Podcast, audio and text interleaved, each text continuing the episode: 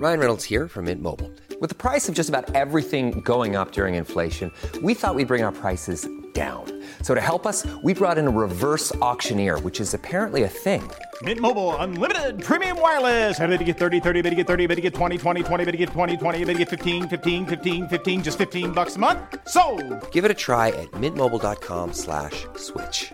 $45 upfront for three months plus taxes and fees. Promo rate for new customers for limited time. Unlimited more than 40 gigabytes per month. Slows. Full terms at mintmobile.com.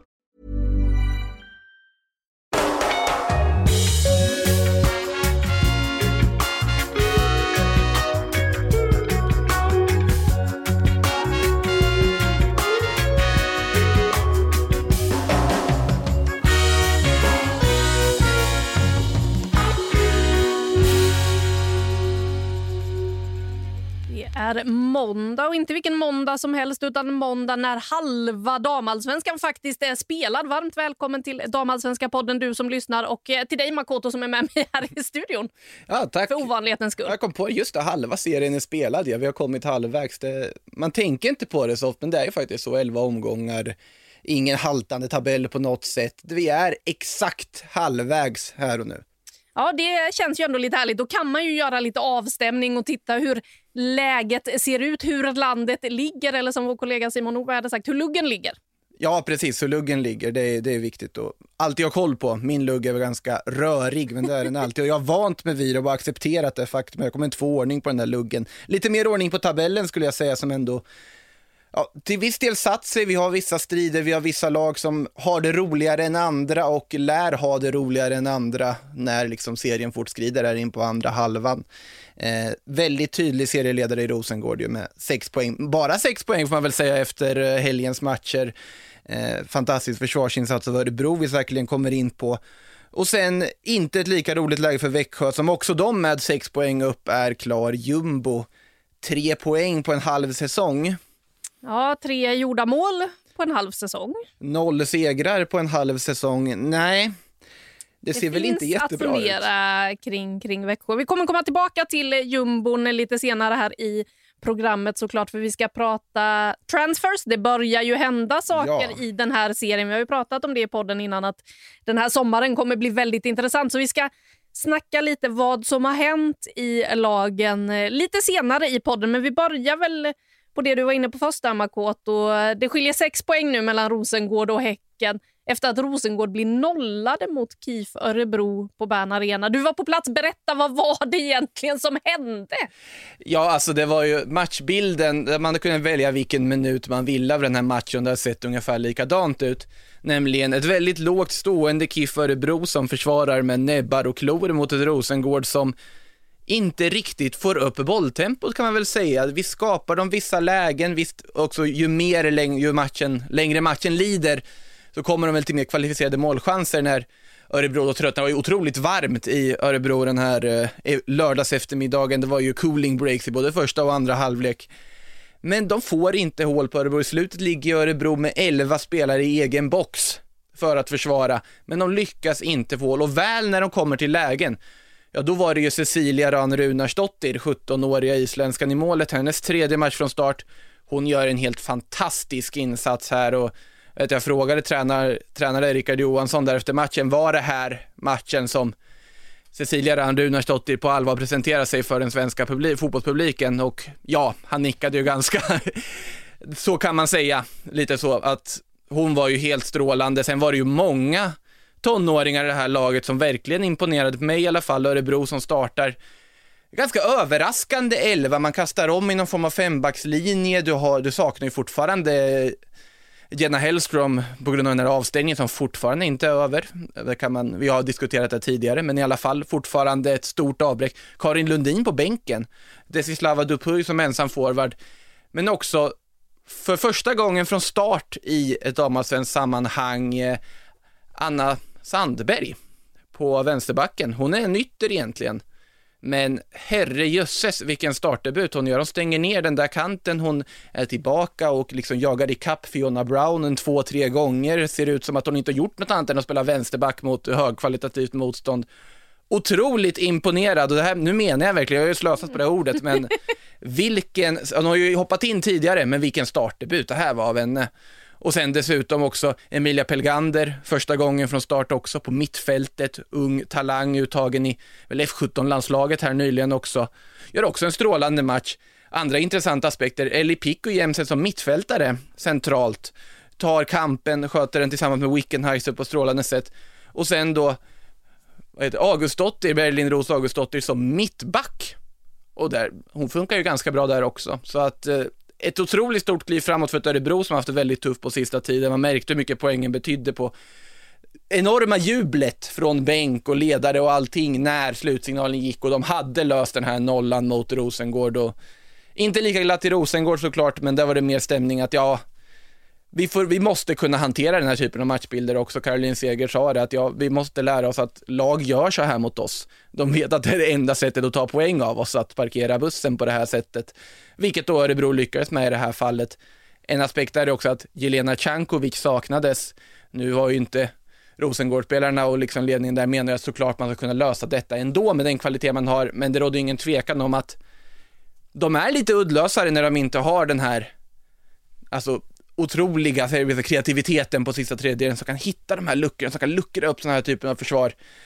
Och hon saknades ju jättemycket i den här matchen. Ja, vi har ju pratat om eh, Jelena Cankovic en hel del och just eh, hennes förmåga att hitta de där lägena som ingen annan ser och att faktiskt lirka upp försvar. Det känns som något Rosengård behöver. Något som Örebro kanske då inte lyckades med riktigt som eh, Rosengård har varit inne på tidigare en del spelare i alla fall. Eh, det man kan göra för att störa dem det är ju försöka irritera dem och få dem ur balans och på så sätt få dem att dra på sig onödiga kort eller till och med kanske inte bara ett gult kort utan ett rött kort om man är tillräckligt irriterande och försöker ta sig in under skinnet. Eh, eh, men eh, det lyckades de i alla fall hålla sig ifrån men det blir en poäng för Rosengård i när de trycker ju fortfarande väldigt mycket på att vi är fortfarande obesegrade. Det finns ju fortfarande en nolla i den där förlustkolumnen för Rosengård vilket såklart är väldigt, väldigt bra. Ja, det säger också en del av att de två poängtappen de har haft är 0-0 matcher. Att det där försvaret, det har de verkligen fixat. Fyrbackslinjeskiftet de gjorde inför säsongen är bevisligen ett ja, ett genidrag egentligen på att det går ju inte att göra mål på dem i princip. Att, eh, jag tror att Dupuy där ensam på topp hade nog den mest otacksamma uppgiften någon kan ha när hon ska kämpa där i värmen på de här eh, fåtal långbollarna som får att jobba med mot Viggos dotter Berglund som inte direkt är nådigt försvarsbar att möta. Nu ska de ju dessutom värvat in tysk landslagskvalitet i det där försvarsledet i form av Bianca Schmidt, 50 A-landskamper för Tyskland som att de behövde det till att lägga till på försvaret. Det är ju en otroligt styrkebesked att göra en sån värvning också till ett försvar som redan är ja, i princip ogenomträngligt stundtals. Ja, två insläppta mål har det blivit på 11 matcher för Rosengård och ja, det är ju en markering såklart. Så även värvningen av Schmidt som du är inne på. Det gör väl kanske att eh, än mer tyder på att en viss Nathalie Björn kanske inte är kvar så himla länge till. Nej, det är väl den känslan man har att eh, hon nog mycket väl kan eh, röra sig någonstans. Vi har ju skrivit om det tidigare också i samband med både snack om Anna Anvegård och Hanna Bennison att Nathalie Björn skulle kunna vara aktuell för Everton i någon form av då gruppdeal eller som man säger tandemdeal, att man plockar flera spelare på ett sätt för att liksom satsa för att då snabbare få in dem i den nya klubben och akklimatisering och så vidare. Sen får vi väl se när det blir klart och hur det blir klart och vilken klubb det blir och så vidare. Men det känns ju som att Nathalie Björn i det här stället, hon är i karriären, med alltså varit bofast i landslaget länge, såklart hon ändå blickar nog utomlands och tittar på att det finns möjligheter där och det känns ju som en rimlig sak att ske under sommaren och att de plockar in Schmidt som dessutom är ganska mångsidig som försvarare dessutom, det är ju ett tecken på dem, inte annat. Ja, ett eh, styrkebevis från Rosengård. Vi kommer komma tillbaka till de här eh, spelarna som du nyss nämnde vid namn om en liten stund. För sen förra podden spelades in så har ju OS-truppen tagit ut. Men innan vi pratar om den så ska vi prata om Häcken-Kristianstad. Ja, just det. OS-truppen har ju tagits ut efter det senaste avsnittet. Jag tänkte att det känns som en evighet sedan den togs ut. Ja, vi har diskuterat den i många former, men inte i podden sedan den togs ut. Så den kommer vi tillbaka till. Men först så hade vi ju ett toppmöte mellan Häcken och Kristianstad. Och herregud vilken målfest det blev. Det, det var väl kanske inte vad jag hade väntat mig när jag såg att eh, det var dags för Häcken-Kristianstad. 6-2. Nej, det, man undrar ju hur det gick till. Lite så att det är ju inte, man, alltså Häcken kan göra mål och eh, även om de gick nollade mot Rosengård så vet vi att det är ett av seriens absolut bästa offensiva lag. De har så otroligt många olika sätt de kan skapa målchanser på.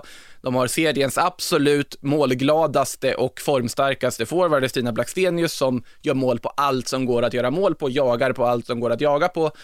Och dessutom mycket sparkapital. Och i den här matchen har de också en otroligt revanschsugen Johanna Rytting Kaneryd som går in med inställningen och visar att, ja, titta på det här landslagsledningen, vad det är ni inte får med till Tokyo. Det visar ju hon i den första halvleken när hon bara går och ja, som en virvelvind i princip kör över ett av seriens eh, kanske allra bästa lag, i Kristianstad. Det är ju faktiskt ett topplag vi pratar om. Det är inte att de går och kör över typ Piteå eller Växjö med all respekt till dem. Det är Kristianstad de går och bara ja, kör över fullkomligt och bara det är ju ja, skaplig signal till resten av serien att nej, vi har inte gett upp den här guldstriden hur mycket ni än säger att Rosengårds eh, liksom poäng avstånd är ointagligt, så nej det är inte ointagligt i våra, vi kommer göra allt som det går under resten av halvan av den här säsongen att faktiskt ta sig tillbaka. Och de har redan tagit in två poäng så att Ja, de har ju det. Jag var snabb och smsade det till dig att nu är det bara sex poäng kvar. jag som då har mitt eh, guldtips på Häcken jämfört med eh, dig och Kristoffer som har Rosengård. Det ser ju absolut ljusare ut för er just nu. Jag håller också på att prata för att jag samtidigt är inne och letar lite. För vi har fått en fråga från eh, Lina. Jag efterlyste lite frågor på sociala medier igår inför den här inspelningen. Och Lina undrar om Stina Blackstenius redan har avgjort skytteligan. Hon gjorde ju alltså hattrick i helgen. Hon är uppe på 11 mål på 11 matcher. Det är ju en siffra som eh, är eh, nästan lika imponerande som Rosengårds enbart två insläppta mål.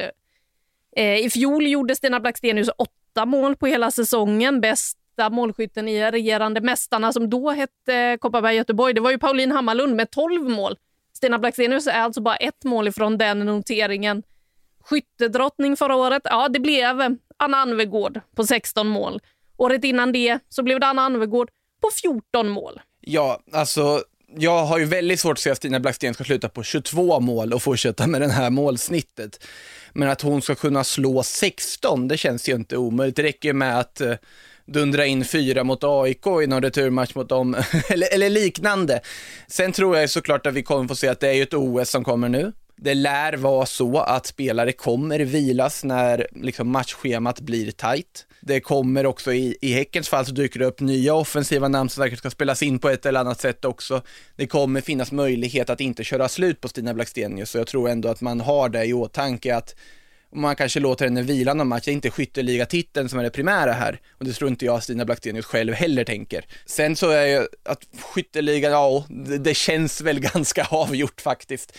Vad är närmast? Sju mål va? Jajamän, och där har vi då Madeleine Janogy i Hammarby och Olivia Skog Rosengård. Och eh, Olivia Skog har ju haft en fantastisk målproduktion ändå i år om man ser till hur det har sett ut för henne tidigare. Hon har väl bara nått mål ifrån sitt liksom, bästa någonsin snitt och eh, det lär hon ju absolut slå. Alltså båda de lär ju komma upp på tvåsiffrigt antal mål. Det, det, Allt annat känns faktiskt otänkbart.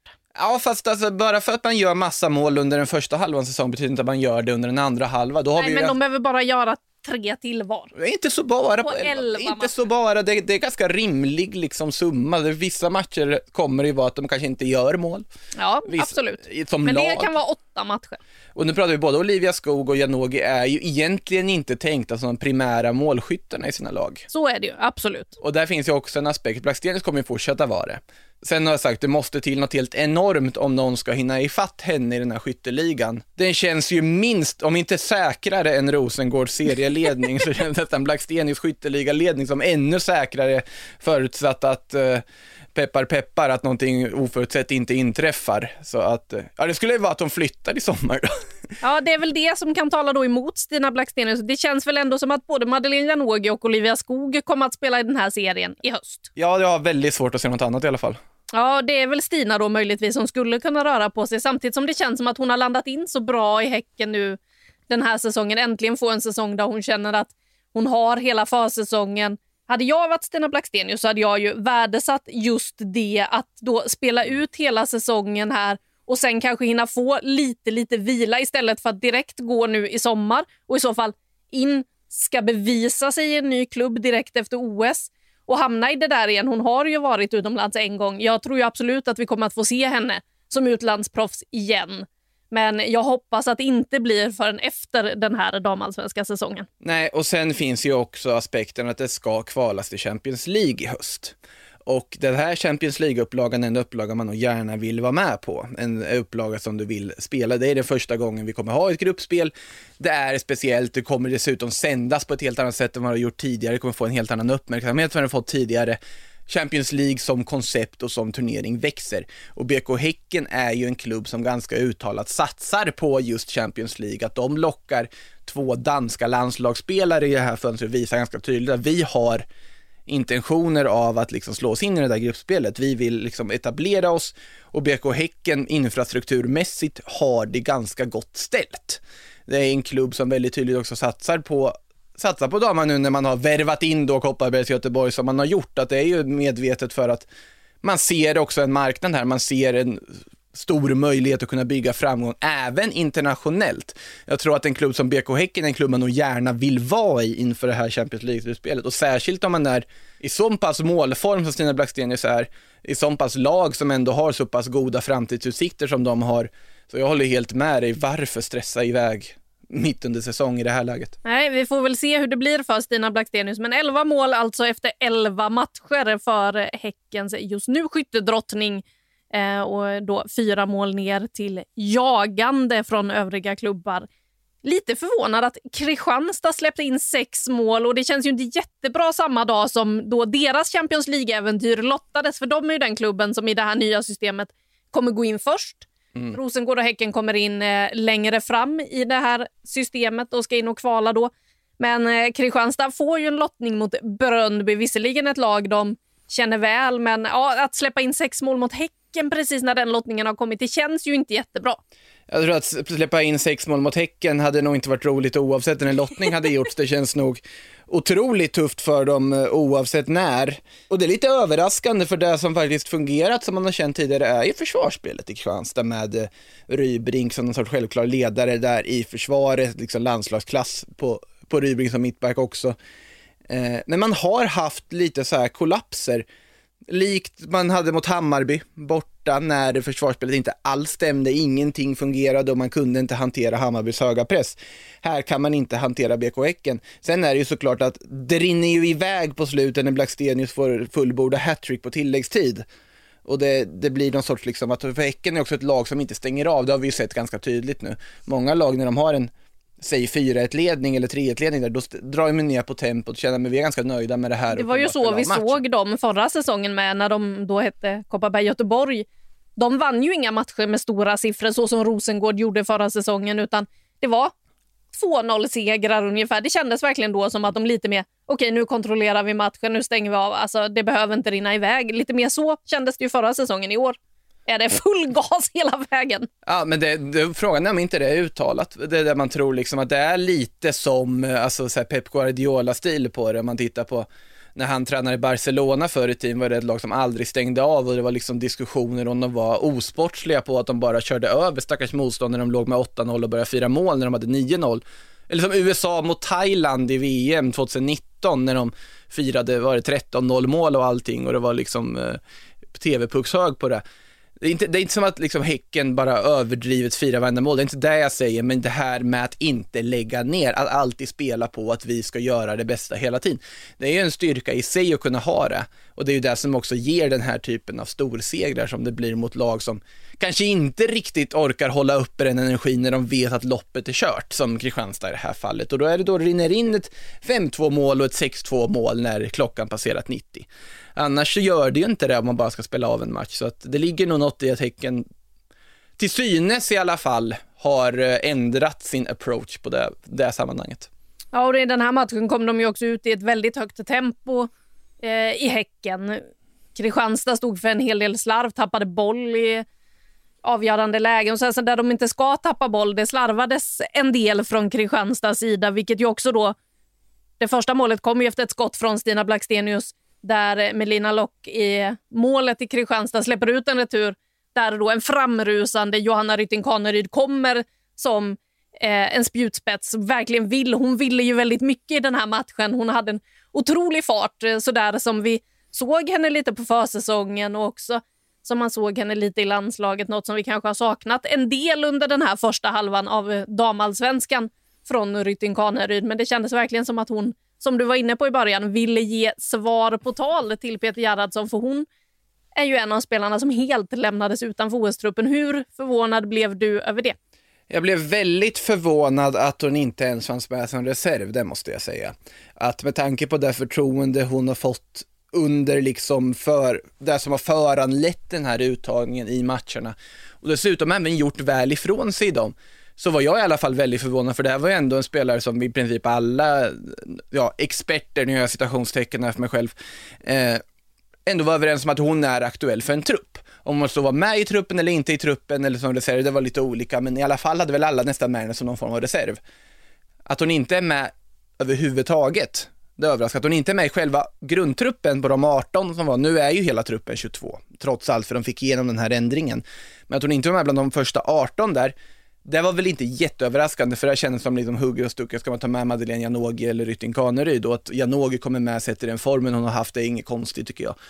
Däremot att man då på reservlistan, då har ju Anna Anvegård varit ett sånt namn som nästan räknat bort på att hon har haft den vår hon har haft.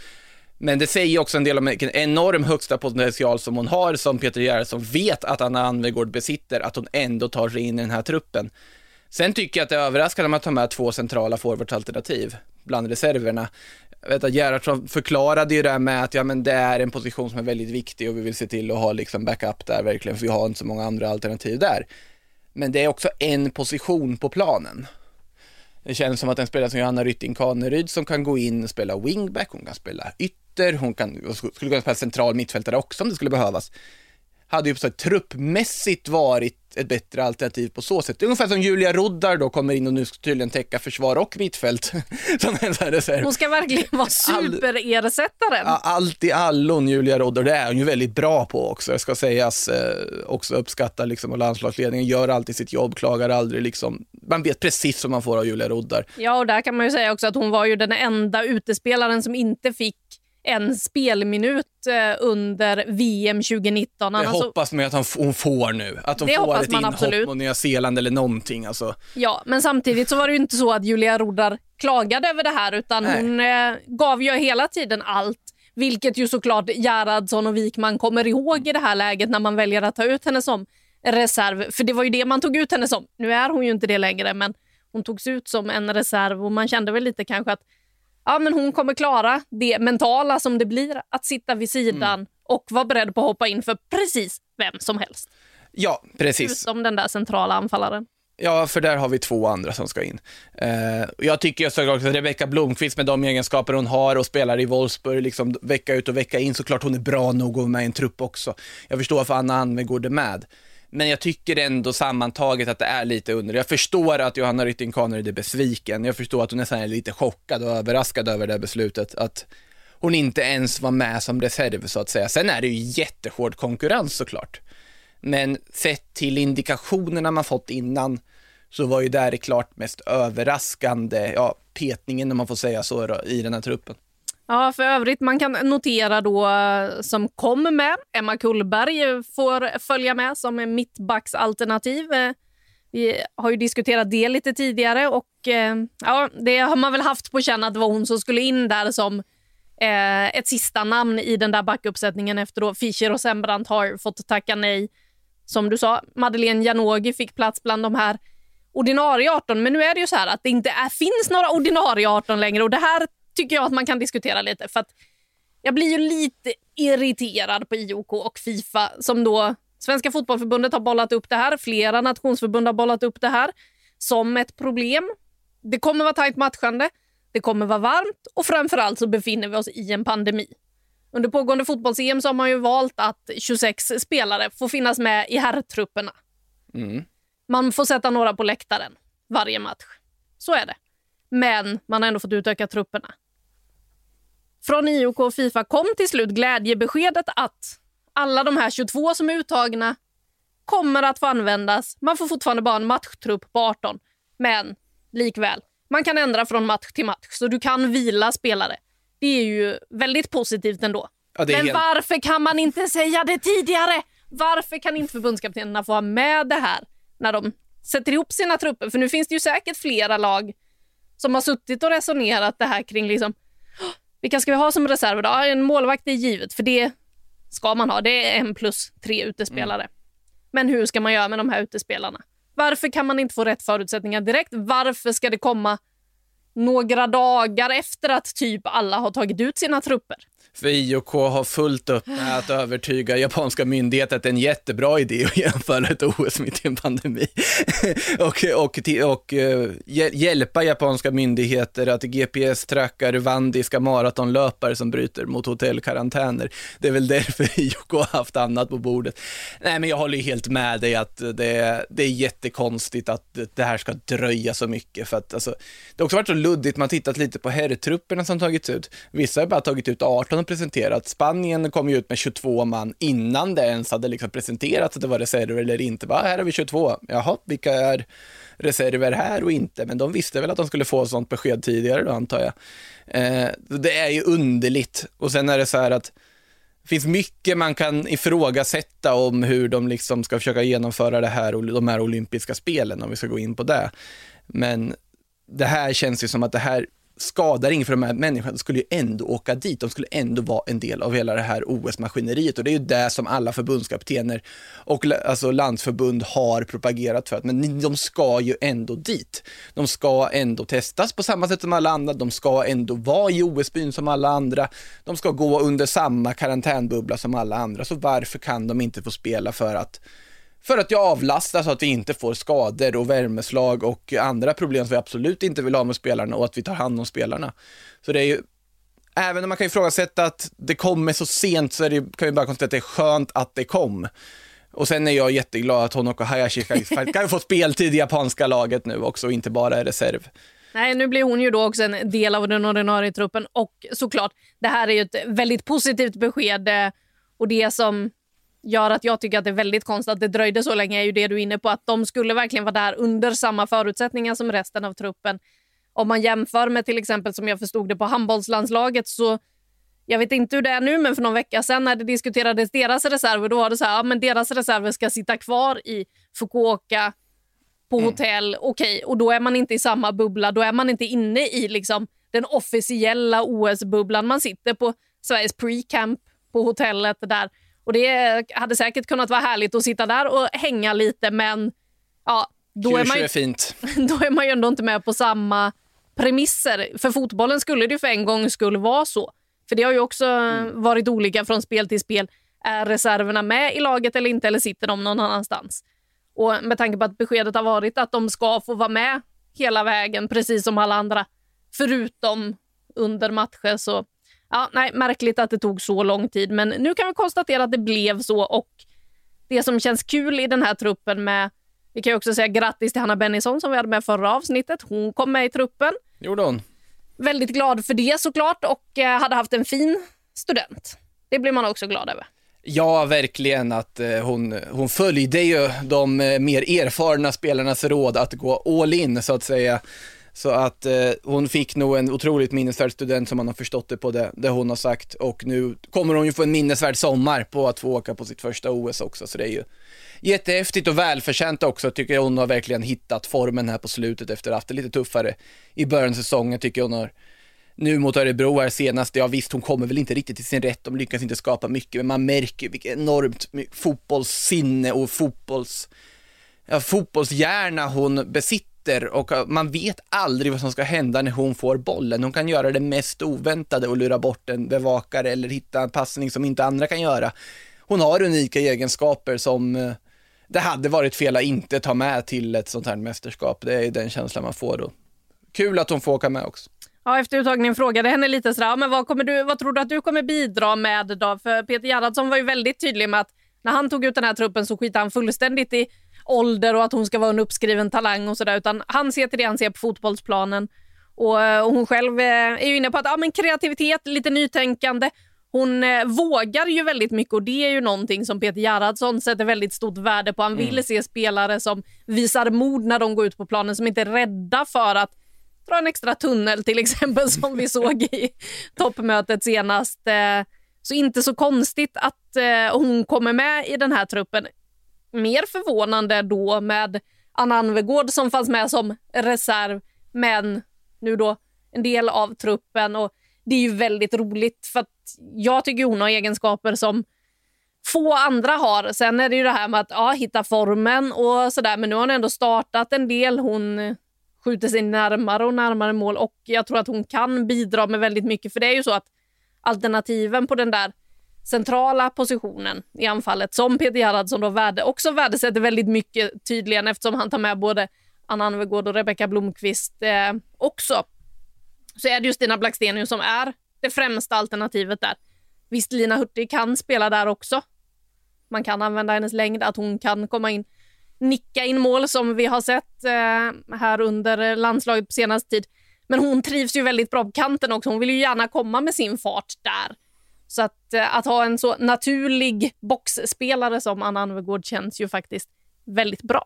Ja, sen är det ju också otroligt angenäma men otroligt tuffa beslut som eh, landslagsledningen kommer behöva ta här på vilka tre som ska formeras där framme.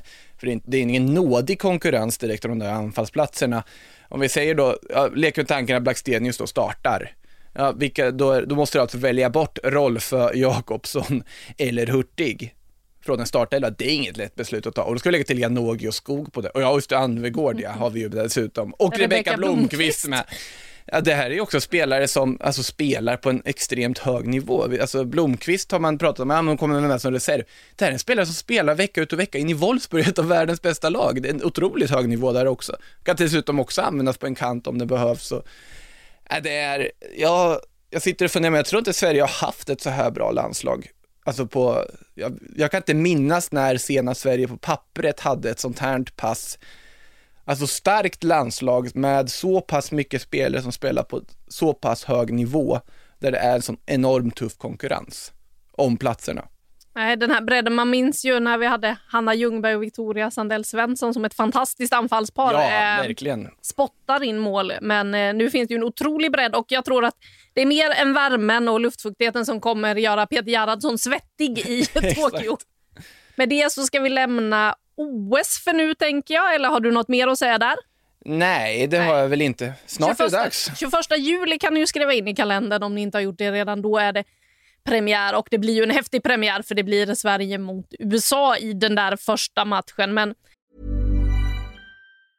Hej, jag Ryan Reynolds. Recently, I asked Mint Mobiles legal team if big wireless companies are allowed to raise prices due to inflation. They said yes. And then when I asked if raising prices technically violates those onerous two-year contracts, they said, what the f*** are you talking about, you insane Hollywood ass?" So to recap, we're cutting the price of Mint Unlimited from $30 a month to just $15 a month. Give it a try at mintmobile.com slash switch. $45 up front for three months plus taxes and fees. Promo rate for new customers for limited time. Unlimited more than 40 gigabytes per month. Slows. Full terms at mintmobile.com. Ja, nog om det om OS. Vi ska snart tillbaka till damallsvenskan, men när vi ändå är ute och svirar lite här eh, så tänker jag att vi svirar vidare lite till. Och eh, det pågår ju ett fotbolls-EM just nu. Ja. Och eh, Det finns ju en sak som har irriterat inte bara mig. Jag har sett det uppmärksammas på sociala medier. Jag har ingen aning om vart du är på väg nu, helt ärligt. Nej.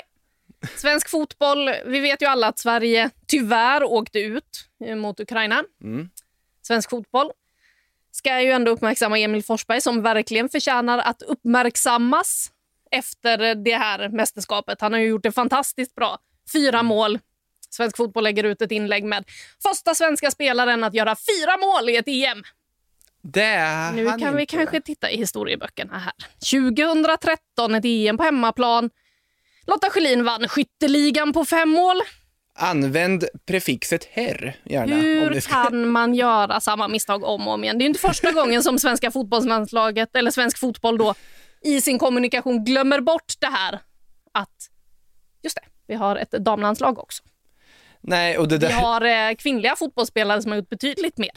Ja, och det där är ju ett grundläggande problem som vi har, vi har ältat så många gånger i så många olika sammanhang och eh, ja, man säger alltid att vi hoppas att det blir bättre framöver, att man måste se liksom förändring, men då är det ju viktigt att ett förbund också inte, att de tänker ett extra varv, att man faktiskt lägger till första herr fotbollsspelaren ja. som gör det. Vilket man nu har gått in och ändrat i det här inlägget. Ja, Tack och bra. lov. Det var ju bra. Men nu där, står det svenska herrspelare och det, eller något i den det är ju nästan väldigt viktigt att bara sätta det som en princip rakt av att göra det.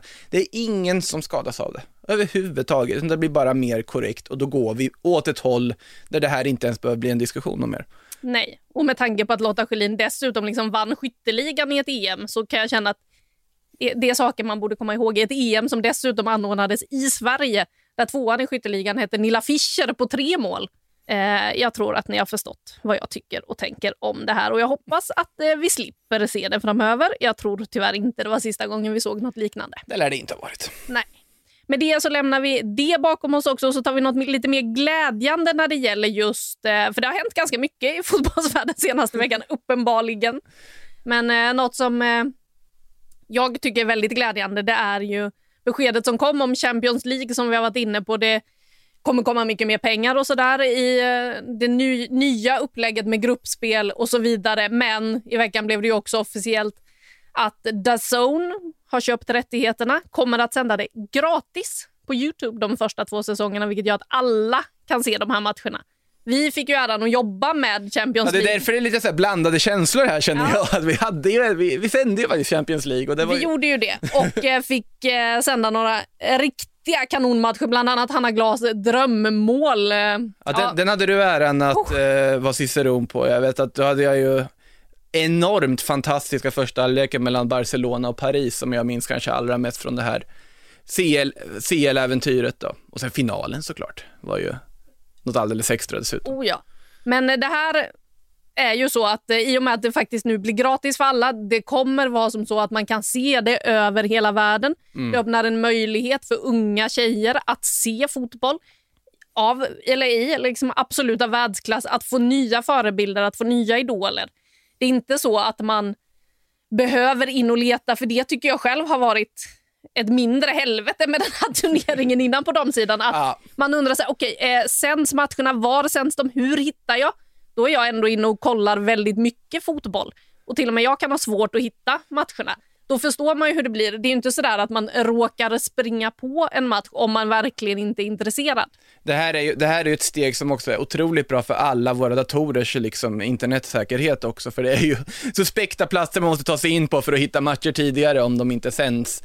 Eh, det här, alltså för er som, jag ska inte åter, eh, återberätta hela det här samtalet, men för er som undrar vad Caroline Seger tänker om det, här finns det ju text på Sportbladet där hon pratar om just det där och det är ganska tydligt på Caroline hur mycket hon också brinner för det här avtalet och hur glad hon är att det nu att det faktiskt är lite av en milstolpe för den här turneringen och ett väldigt viktigt steg. Och just att det sänds här på YouTube gratis, så pass lättillgängligt, det är ju jätteviktigt och jättekul. Även om det inte är vi som avsänder den mer. Nej, det hade man ju gärna fortsatt vara såklart, men det är ett otroligt viktigt steg för fotbollen tror jag att det sänds gratis, att alla kan se det, att man faktiskt kan råka springa på en match och sätta sig och titta på den. Så att jag tror att det här kan bli en otrolig utveckling. Sen får man ju se då efter de här två första åren vad som händer med turneringen, men förhoppningsvis så har de ju då byggt upp ett så stort intresse så att eh, de faktiskt får till försäljning och så här på det sen så att intresset fortsätter att blomma kring Champions League. Det om det. Vi ska ju ha tre damallsvenska klubbar i den här turneringen också kvala. Som vi var inne på innan. Kristianstad går ut mot Bröndby som första svenska lag. Eh, nu ska vi titta lite mer vad som hänt i den här serien för vi har bara varit i toppen än så länge. Sant. Det är dags för eh, dagens gäst tror jag. Ja, vi har ju pratat en del om Djurgården i den här podden och eh, sen man ändrade till 5-3-2 så har det blivit åtta poäng på fyra matcher. Eh, vi har med oss dagens gäst, Kila van den Bulk, lagkapten för det här eh, Djurgården. Kila, åtta poäng på fyra matcher måste kännas ganska bra, va? Ja, det känns, det känns bra. Uh, speciellt efter, efter början. Uh, så ja, hade ju fem raka förluster och sen uh, känns det lite bättre med, med poäng som, eh, som börjar rulla in. Vad säger du om er eh, förändring då? För att de här poängen har ju kommit sen när ni ändrade till att spela 5-3-2 istället och var, ha en fembackslinje med era wingbacks som fyller på uppåt. Ja, precis. Vi kände att vi släppte, släppte in lite för enkla mål och eh, att vi ofta skapar chanser från en bra defensiv. Um, och, och det är därför vi har ändrat. Um, och uh, resultaten visar att, uh, att det är en, förbättring för oss. Så det känns ju bra. För din egen del då, du har ju fått spela mycket mittback här, fast du har varit mittfältare tidigare och så. Känner du dig som en mittback nu för tiden? ja, det tog, det tog lite tid. Um, det var ett tag sedan jag spelade mittback. Men ja, det känns bra. Och nu med alltså, centrala mittbackarna som vi har med Gudrun och, och Portia känns det väldigt stabilt och att vi jobbar bra ihop. Vad berodde den här förändringen på? Då? Hur gick snacket i laget, liksom att ni skulle gå över på en fembacklinje? Var det någonting ni kom fram till eller liksom, hur gick snacket? Uh, nej, men vi, vi tränade lite på det uh, redan innan vi bytte för att uh, när vi skulle försvara en ledning för exempel hur vi skulle göra då. Och um, sen så tog tränaren beslutet att vi, att vi skulle börja så en match och då kändes det så bra att vi bara skulle fortsätta med det. Hur har det varit de sista matcherna jämfört med, för du var inne på det var ju lite tungt där i starten med liksom fem raka förluster. Hur stor skillnad märker man i laget nu när ni faktiskt är inne i en positiv trend? Vi har inte haft en jättedålig stämning även när vi, när vi hade så många förluster. Um, men det är klart att när man börjar vinna och eh, eh man, man kliver upp i tabellen att eh, stämningen blir lite bättre. Eh, så det är väldigt skönt och nu har vi också börjat spela fram till målchanser så jag tror att vi bara kommer bli bättre och bättre. Både med stämningen och eh, spelet på plan.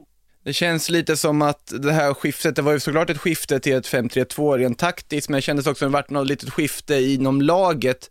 För det var ju i princip när ni hade nått botten där, jag minns att vi pratade då och du sa att ja, men nu har vi de här matcherna mot Eskilstuna, mot Växjö, där vi måste börja leverera och på något sätt har ni också gjort det. Känns det liksom som att ni också har tystat kritikerna mycket med de här insatserna ni gjort på sista tiden? Ja, men vi sa ju redan från början att vi skulle, att vi behövde höja vår uh, intensitet på plan.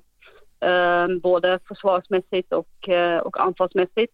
Så vi började träna hårdare eh, och eh, mer med lite mer i detaljer.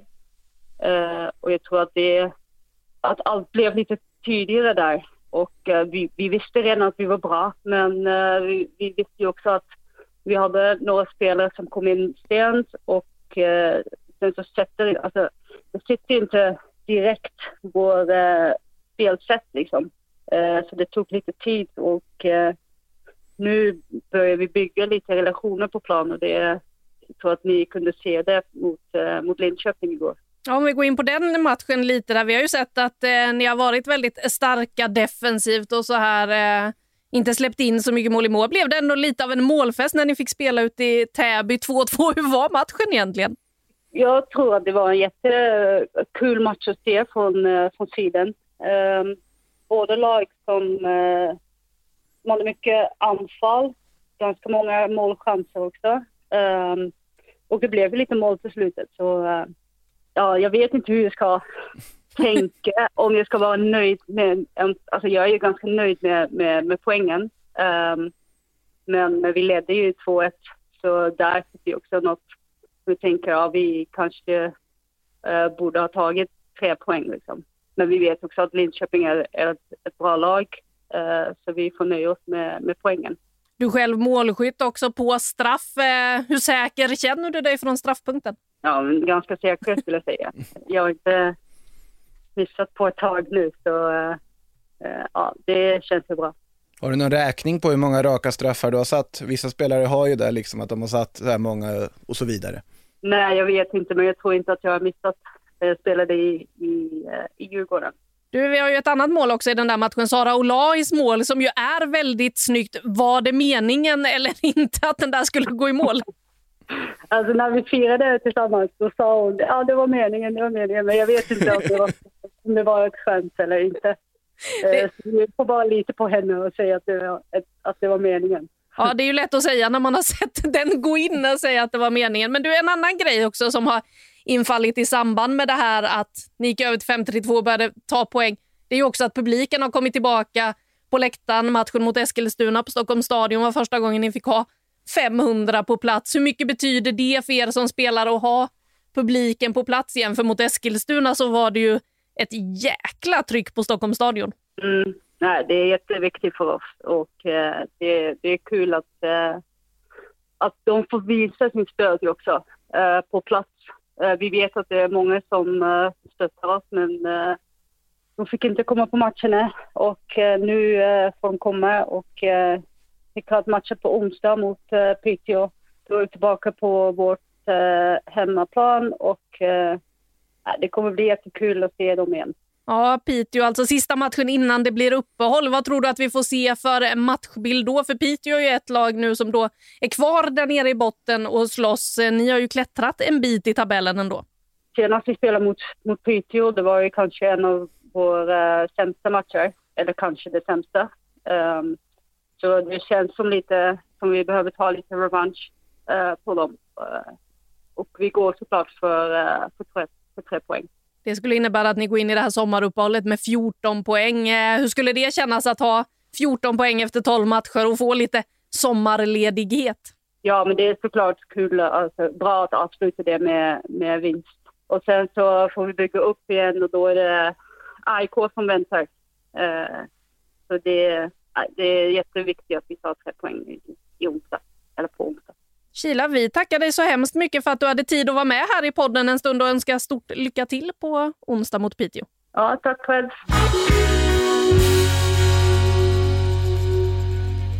Ja, Kila van den Bulk i eh, Djurgården, alltså lagkapten. Och jag förstår att hon måste känna sig ganska lättad ändå med de här poängen som man har fått in på senaste tiden och klättrat i tabellen. Ja, och där känns det ju som att hon sa ju det att det har aldrig varit någon riktigt dålig stämning i laget, men är hon på men samtidigt känns det som att hon har också dragit ett stort lass som lagkapten och verkligen ena de här trupperna till att liksom ta de här åtta poängen på fyra matcher. Det ska inte underskattas att hon har säkert haft en stor del i det eh, som ledare i det här laget och fått ihop det och att det faktiskt börjar fungera nu. Och det är ju kul att se att de faktiskt också dessutom får betalt för tålamod. För vi satt vi här och pratade, vår gode kollega Kristoffer Bergström sa väl att Pierre Fondin var sparkad. Det, det stämde ju inte riktigt. Han eh, fick ju förnyat förtroende och han har ju tagit det också. Att de har börjat göra resultat. 2-2 mot Linköping, det är ett jättebra resultat. Sett hur Linköping är som lag och hur starka de är. Så att otroligt många steg framåt och det är ju skönt att se att Djurgården som projekt ändå fått betalt för, alltså förnyat förtroende. Och sånt ska alltid premieras. Att tålamod, när tålamod ger resultat så tycker jag alltid att det är något positivt. Och eh, Jag skulle vilja lyfta även Kelsey Daughtry i målet som har gjort några fantastiska räddningar för det här Djurgården. Hon har haft det svettigt. Eh, igår hade nog alla spelare, vi spelar ju in det här på måndagen dagen efter 2-2-matchen. Jag tror att alla spelare som befann sig i Täby igår hade det otroligt svettigt med tanke på hur varmt det var. Men eh, ja, Kelsey Daughtry har ju räddat Djurgården gång på gång där bak. Fin insats av målvakten, men vi har fått in en fråga här också från Mia som vill lite att vi ska diskutera det här vad bety- publiken har betytt så långt som vi var inne mm. på med Kila van den Bulk. Eh, jag var ju på den där matchen på stadion mot Eskilstuna första gången man fick känna på publiken igen och det är ju magiskt att ha dem tillbaka, att eh, lagen faktiskt får stödet från läktarna och känner det hela vägen ut på planen. Vi var ju båda på kanalplan till exempel när Hammarby för första gången fick ta in ännu mer publik. Mm. Eh, och ja, det ger ju en härlig stämning när publiken är där. Ja, den är ju otroligt viktig. Lite, lite besviken måste jag säga på KIF Örebro-fansen. Det hördes inte jättemycket där på Berna Arena. Dessutom hade de ju valfri entrépeng att du fick ju gå gratis på matchen om du ville eller betala då valfri peng för att gå och titta på matchen. Lite synd att fler inte dök upp där tycker jag i det otroligt fina sommarvädret, men de kanske var rädda efter blixten senast mot eh, Kristianstad och vågade sig inte dit igen. Jag vet inte, men det var lite tråkigt tyckte jag inte var så mycket folk där. Eh, men i övrigt såklart det är bara otroligt glädjande att de är tillbaka. Nu var de väl inte jätteglada på kanalplan här i helgen kanske med eh, Hammarbys insats där i åtanke vart ju förlust mot Vittsjö, det har vi inte nämnt än att Hammarby i toppen faktiskt förlorade här. Jag tänkte på dig och eh, kollega Kristoffer Bergström då och ert vad när Fernanda da Silva sätter 1-0 i slutet. Det var min första tanke när jag såg det där och tänkte oj, oj, oj, här, nu, nu blir det spännande. 15 Ja, poäng. fast eh, alltså Hammarby ligger fortfarande före. Absolut, Jag vet tre inte om, poäng före. Hade inte till och med, om jag inte minns vi får gå tillbaka till premiäravsnittet och leta här exakt hur det här vadet utformades, men jag har för mig att till och med Bergström la någon poängskillnad i det där också, att han stack ut hakan rejält. Men får... Han brukar ju göra det, så det skulle inte förvåna mig. Nej, sen kan vi konstatera så här att hans tips om att Hammarby skulle sätta 10, det, det, det kommer vi inte få se. Nej, det Eh, kommer de, vi de inte få se. kommer, de kommer slåss där uppe, de har ett grundspel. Sen var det också Vittsjö. Vi har pratat ganska lite om Vittsjö i allmänhet och det är ju inte för att vi på något sätt tycker illa om Vittsjö för att det är ju en jätte, alltså gemytligt välskött förening som ja, har en, en av de absolut mest pittoreska och gemytliga hemmaarenorna i den här, i den här liksom ligan. Jag var ju tvungen att köra när vi var nere på en köra dit och måste, visa måste dig. visa Vittsjö. Du måste få se Vittsjö IP när vi ändå kör igenom Vittsjö, vilket vi gjorde då. Ja, precis. Ja. och det, det, man fick ju gott intryck om vi säger så. Eh, men det är ju alltså, det är ett stabilt lag. Man vet precis vad man får av dem och där var ju något sånt att de föll inte i fällan mot Hammarby. De hade, de kontrollerade, Hammarby var ganska pigga första 10-15, men efter det så var det inte så mycket mer för att Vittsjö är liksom det är ett väldigt bra fotbollslag på all, alla fronter. De har spelare som kan göra mål i form av Gielnik och Fernanda och så vidare. De har spelare som kan assistera mål i form av Ebba Hed till exempel. De har ett robust, starkt försvar. Alltså, bara att plocka Polkinghorn inför säsongen, australiensisk eh, alltså landslagsback med den rutinen hon har. Att en klubb som Vittsjö kan göra det tycker jag oerhört imponerande att man pratar allt för lite om att det här är faktiskt en enorm värvning för en sån klubb av den storleken, att kunna lyckas genomföra det. Och det funkar, de sticker inte ut egentligen på något sätt, men de sticker aldrig ut på något dåligt sätt heller, de faller aldrig ihop. Det fungerar bara liksom allmänt och de tar sina poäng.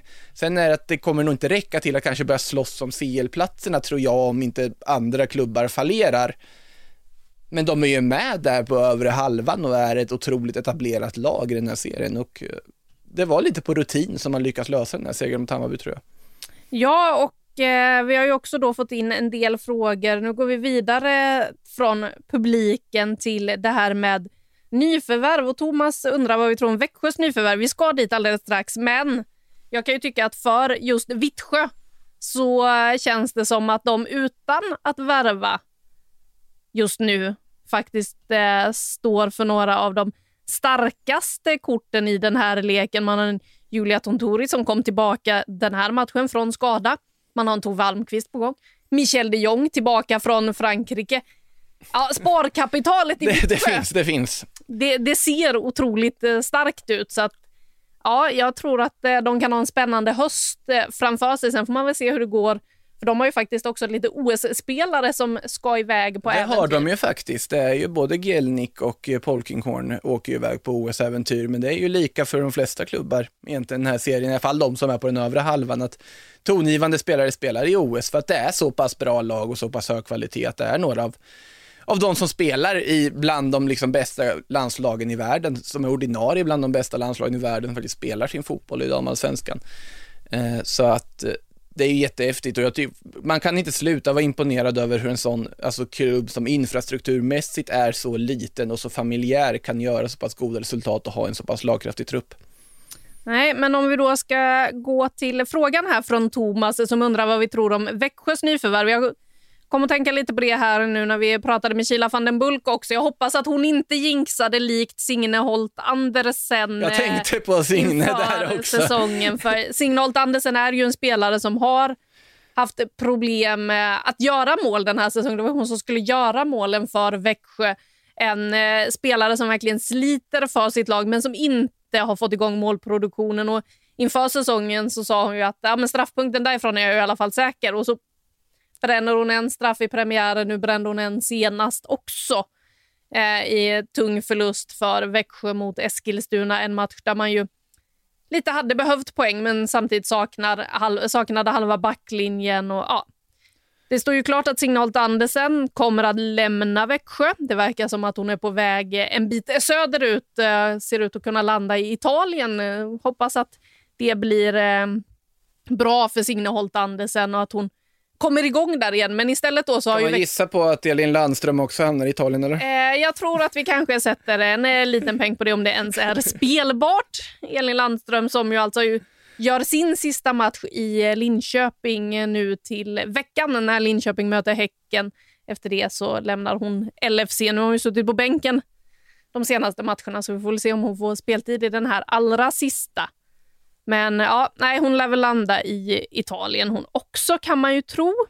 Um, men Växjös nyförvärv då. Två finländska anfallare, Juliette Kempi och Adelina Engman. Eh, framförallt Engman kändes ju som en jäkla bomb när det kom att eh, Växjö får in en spelare från Montpellier. Absolut, och det, de behöver ju någon som kan göra mål och en forward och då känns det väl som en jättebra lösning för en klubb i Växjös storlek. Landslagsforward från Finland med alltså erfarenhet från just Montpellier. Det är ju bara ett kontrakt för resten av säsongen, men det är ju just den här säsongen de behöver någon som verkligen kan lyfta dem så att de inte faktiskt åker ur serien. Eh, Juliet Kempi är ju, de har inte lika god koll på, ska man väl ärligt talat säga, eh, kommer ju från London City Lionesses, om jag inte är helt ute och cyklar här från Nej, nej, helt rätt. andra divisionen, också landslagsforward. Ska Som sägas. jag har ett förflutet i AIK, så hon har varit i damallsvenskan innan. Men det var ju en eh, sådär sex år sedan, säsongen 2015, så tillhörde hon AIK i damallsvenskan. Men Finland och Växjö har ju annars varit en ganska god, eh, alltså de har ju god erfarenhet av att ta in finländska spelare om vi säger så. Det är bara att titta på vad Emi Allanen gör där nu för tiden. Det är bara att titta på vad Ria Öling gjorde där förr i tiden eh, och gör nu i Rosengård. Så att eh, det känns väl helt rätt att gå till en marknad som de är liksom komfortabla med och vet vad de får också. Att det, det här är väl precis det typ av värvning de gör. Sen behöver de få in någon back också så de inte bara har fem backar tillgängliga, men det, det är en annan sak. Ja, det tror jag väl också att de kanske sitter och filar på nu. Nu är de väl möjligtvis då klara med eh, anfallsvärvningarna i Växjö. Det som är intressant också med Kempi och Engman är ju att de har bildat anfallspar tillsammans tidigare. Eh, både i Åland United och i ungdomslandslag i Finland. Så att man värvar ju två spelare som känner varandra sen tidigare. Som direkt åtminstone har den connectionen när man samtidigt måste spela ihop sig med resten av laget. Så är det två spelare som kan varandra. Och även om som eh, Kempi säger då till Smålandsposten eh, så säger hon att det är A-landslaget så hade Lina yttermittfältare medan då Kempi spelar i anfallet. Men ja, vi får väl se hur det blir i Växjö och hur man gör med det. För nu har man ju den senaste tiden skruvat om lite så att Signe Holt Andersen har varit ensam på topp. Får väl se om det blir Kempi då, att Engman ska komma som ytter eller hur de gör. Oavsett så blir det spännande att se vad som händer i jumbon med de här två spelarna. Oavsett känns det som två spelare som går rakt in i en startelva, här och nu. Eh, ja, det kan vi absolut vara överens om. Jag ska se om vi hade några fler frågor eller om jag har avverkat dem här Ska nu. vi bara konstatera att Eskilstuna har vunnit tre raka matcher lite så här i skymundan också. Det kan vi väl absolut uppmärksamma. Ja, det, det- det- det, händer ju en del sånt här i serien och det var väl förra veckan vi var inne på att det kan gå ganska snabbt att åka hiss Ja. i den här tabellen. Och det har ju Eskilstuna gjort och det har ju varit så här 1-0 seger mot Linköping, 2-0 borta mot AIK, 2-0 borta mot Växjö. De gör sitt, de tar sina segrar, men det är så här segrar man inte riktigt tänker på att de tar. Ja, Linköping var ju så styrkebesked såklart. Eh, och det var ju också en viktig seger efter en ganska lång rad av sämre resultat.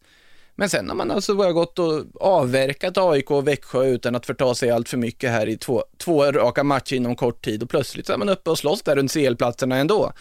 Som sagt, det går snabbt upp och Eskilstuna må så vara att det har varit mot behagligt motstånd de två senaste matcherna och jag ändå börjat hitta rätt.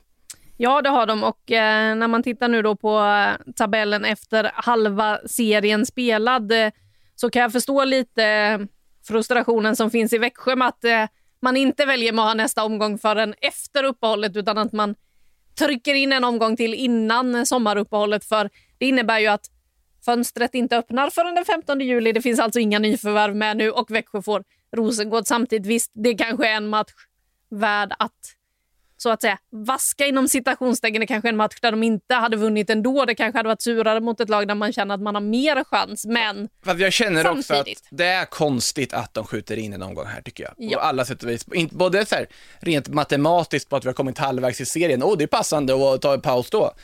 Liksom, I Sydamerika så delar du ju upp serien i två halvor ändå och spelar två olika säsonger. Eh, det gör man, kan man kanske inte göra här, det är inte att jag förespråkar en apertura och klausura i den svenska fotbollen. Men, eh, ja, för att liksom, när ska man ledigt då? För att ja, vissa spelare var iväg på landslagsuppehåll, då var det lite uppehåll, men de spelarna är ju iväg och spelar landskamper då. Nu ska man alltså trycka in så många matcher man kan innan de här OS-aktuella spelarna ska raka vägen till en OS-bubbla och börja samlas i, ja det är väl Göteborg först, innan man då drar till Japan. Och sen då fullt fokus på det i tre veckor och sen ska de liksom kastas rakt in i seriespelet igen ge dem en vecka ledigt. Alltså jag känner det, varför måste du? Kläm in den här matchen senare då. Ja absolut, det kommer CL-spel och så vidare, men det går att anpassa. Det är väl bättre att klämma in dem så att du liksom spelar alla matcher där under hösten istället. Och låt det dra en extra omgång och låt oss då frysa under sista omgången lite extra då. Och ge dem lite ledigt, för det är inte bara, alltså för de spelare som inte ska iväg på OS, absolut, då får de ju ändå sin ledighet här. Men det är ganska många som ska det. Och då tycker jag att varför klämma in, alltså panikklämma in omgång 12 här mitt i veckan som kommer nu. Ja, det känns ju faktiskt lite märkligt och eh, vi lärde oss förra säsongen att det faktiskt går att spela fotboll längre än den 6 november. Tyvärr lärde vi oss det. Ja, vi lärde oss den hårda vägen. Ja. Ehm, och eh, av väldigt tråkiga anledningar såklart. Men ja, ja nej, eh, med det så kan vi väl konstatera att Eh, vi har en match kvar innan det blir ett OS-uppehåll. Eh, och det finns ju en del spännande matcher att eh, se fram emot i den här omgången. Bland annat den som Kila var inne på, Djurgården mot Piteå. Vi... Ett pressat Piteå. Ja, jag tänkte precis på Piteå.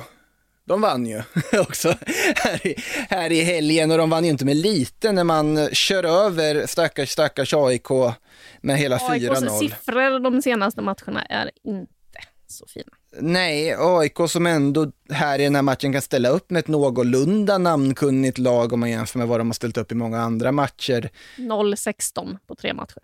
Det är inte så bra. Eh, här gör man också intressant att man faktiskt bara gör ett byte den här matchen måste jag säga. Att det är bara Rosqvist som lämnar och Laukström som kommer in.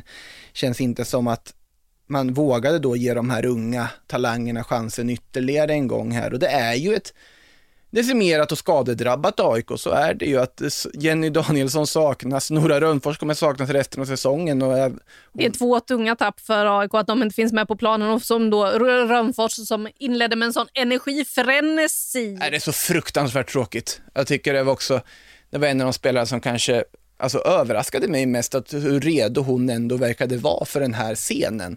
Och så har vi en Adelisa Grabus som öste in mål i Elitettan, nyligen Grabus, opererad. Ja, Grabus borta, Rönnfors borta, Danielsson borta, Hayashi i Japan. Man förstår ju varför det blir som det blir resultatmässigt just nu, för vi hade ju farhågor för det här AIK med de tongivande spelarna. Nu, de måste ju sitta och bara be till högre makter att de här Växjö-nyförvärven blir fiaskon. För att om Växjö börjar plocka poäng så är det läge att vara väldigt orolig för det här AIK tycker jag.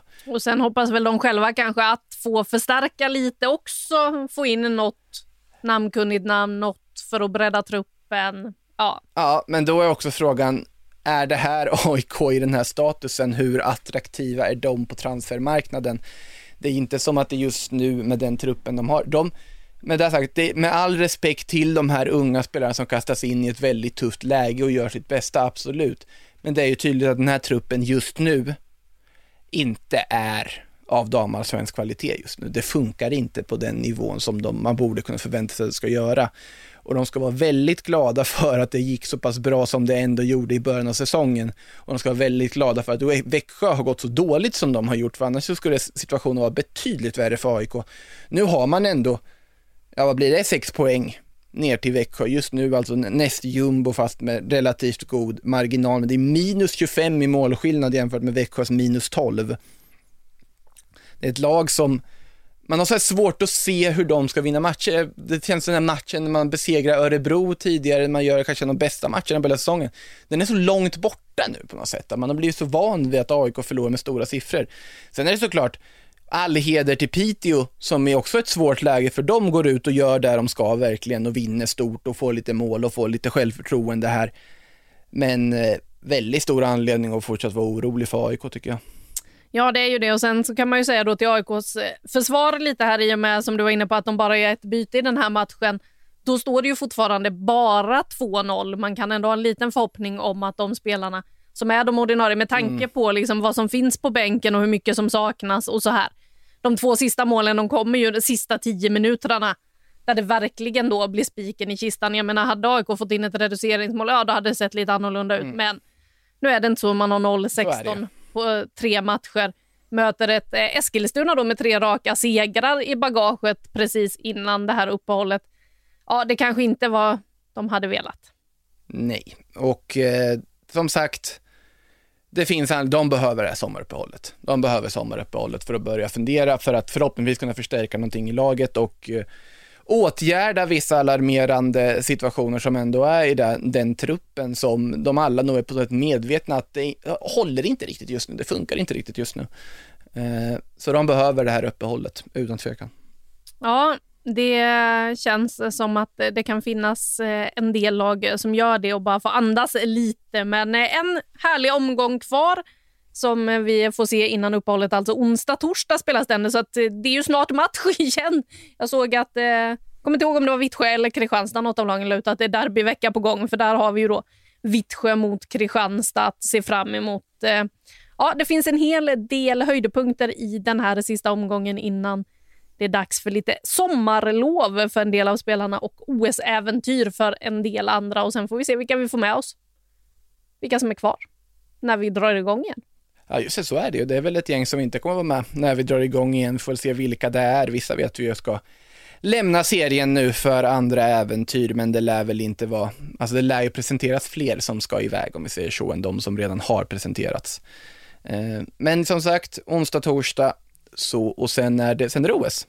Sen är det OS, men eh, vi kommer tillbaka med en podd till i alla fall innan vi går på sommarlov helt och hållet. Innan vi går på OS menar du? Exakt, det är vårt sommarlov alltså. okay, innan vi åker till Tokyo och eh, bevakar det som sker där. Eh, med det så tror jag väl att den här podden kanske är eh, slut för idag. Highlights det hittar ni som vanligt på sportbladplay.se. Där hittar ni också samtliga matcher i OBOS damallsvenskan. Vi sänder ju fortfarande allting och eh, har du inget abonnemang eller sådär och känner att du vill se en match, ja då finns det faktiskt ett sommarerbjudande för att köpa pay per view just nu. Så in och kolla, det finns inga ursäkter att missa de här matcherna som spelas nu onsdag, torsdag. Med det så tackar jag Anna Rydén som inte har presenterat mig idag. Jag presenterar mig nu. Folk som eh, lyssnar vet nog vem du är redan. Eh, eventuellt. Man hör att det är hon som inte kan säga R som står här fortfarande. Ja. Med det så stänger vi ner poddbutiken idag och hörs igen nästa vecka.